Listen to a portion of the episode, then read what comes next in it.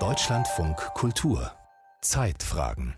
Bei meinem Einstellungsgespräch wurde ich noch gefragt, Frau Kindermann, Sie wollen ja Vollzeit arbeiten, aber Sie haben doch zwei Kinder, wie soll das gehen?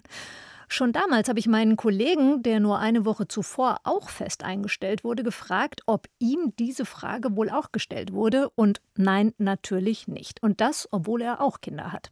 Was zeigt, Rollenklischees sitzen tief. Vor allem, wenn es um die Rolle von Mama und Papa geht. Und wenn sie dann noch die Kohle verdient und er zu Hause bleibt, drehen auch hierzulande immer noch viele durch. Warum eigentlich? Günter Wessel über moderne Väter.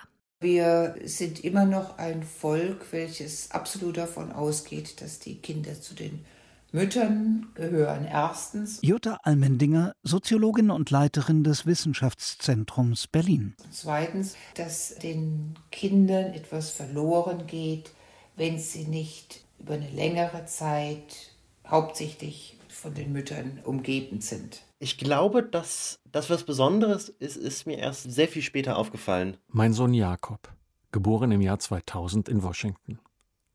Meine damalige Partnerin Petra und ich hatten uns lange gefragt, wann der Zeitpunkt für Kinder wäre und ihn immer wieder vertagt.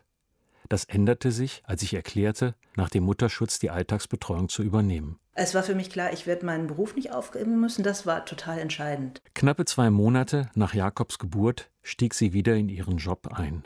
Ungewöhnlich, laut Jutta Almendinger. Wenn wir heute noch Untersuchungen machen, sehen wir, dass eine Mutter, die mit einem zweimonatigen Säugling erwerbstätig ist, wieder zurück zur Arbeit kommt, sich erklären muss, in die Defensive gerät. Das Kind habe ja auch einen Vater, sagte meine Partnerin meist trocken dazu. Doch wann ist ein Vater ein Vater? Vor 50 Jahren war das noch klar. Der Vater war das Oberhaupt und der Ernährer der Familie. In den 1980er Jahren entdeckte die Familienforschung den sogenannten neuen Vater. In Umfragen sprachen sich damals viele Männer für eine egalitäre Aufteilung von Erwerbs- und Familienarbeit aus. Doch ihr Verhalten änderten sie kaum. Der Beruf ging weiter vor, ihre Kinder sahen sie eine knappe halbe Stunde am Tag. Der Soziologe Ulrich Beck sprach von verbaler Aufgeschlossenheit bei weitgehender Verhaltensstarre. Diese Formulierung würde ich nicht mehr als zutreffend begreifen. Michael Meuser ist Sozialwissenschaftler in Dortmund. Das ist keine Verhaltensstarre. Es sind durchaus ernsthafte Interessen, ernsthafte Bemühungen, auch eine andere Rolle innerhalb der Familie zu praktizieren als nur die Ernährerrolle. Aber es gibt vielfältige Hindernisse, Barrieren und Schwierigkeiten, die überwunden werden müssen. Die Mutter meines Sohnes stillte morgens und abends, radelte dann ins Büro, hatte Termine, außerhalb oder abends. Ich gab das Fläschchen, wickelte den satten Jakob, ging spazieren. Fläschchen, wickeln, spazieren und wieder von vorn. Sozialwissenschaftler sprechen vom Gender Care Gap und bezeichnen damit die geschlechtsspezifische Lücke im Zeitaufwand für unbezahlte Sorgearbeit. 2019 leisten Frauen durchschnittlich zwei Stunden und 30 Minuten täglich mehr unbezahlte Sorgearbeit als Männer. Jutta Almendinger. Wenn man junge Menschen fragt, dann besteht der große Wunsch, eine partnerschaftliche Ehe zu führen. Wenn dann die Kinder auf die Welt kommen, übersetzt sich dieser Wunsch nicht in ein entsprechendes Verhalten. Was wir dann sehen fünf Jahre später, ist immer das Gleiche. Die Frau, die Mutter, war sehr lange aus dem Arbeitsmarkt draußen. Im Durchschnitt sind das 13 Monate. Der Vater hat im Durchschnitt drei Monate Elternzeit genommen zwischenzeitlich. Der Vater steigt dann wieder volltags, Vollzeit ein. Auch wenn die Zahlen etwas älter sind, bleiben sie aussagekräftig.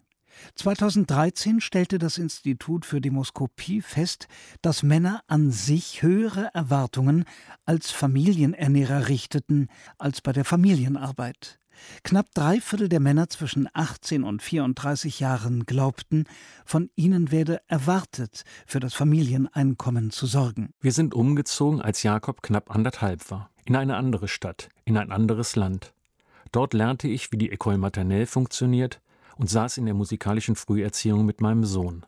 Arbeitete zwischendrin wieder etwas als Journalist, bis 2004 Franziska geboren wurde.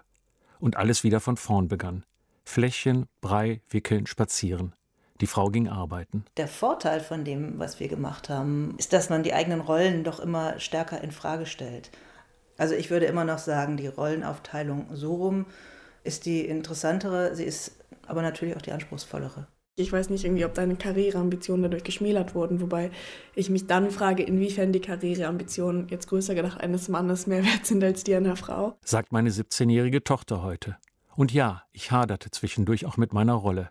Ich weiß noch, dass ich jemandem auf einem Empfang erzählt habe, dass ich Vater und quasi Hausmann sei und derjenige sich auf den Hacken rumdrehte und weggegangen ist, weil ich wohl nicht interessant genug war.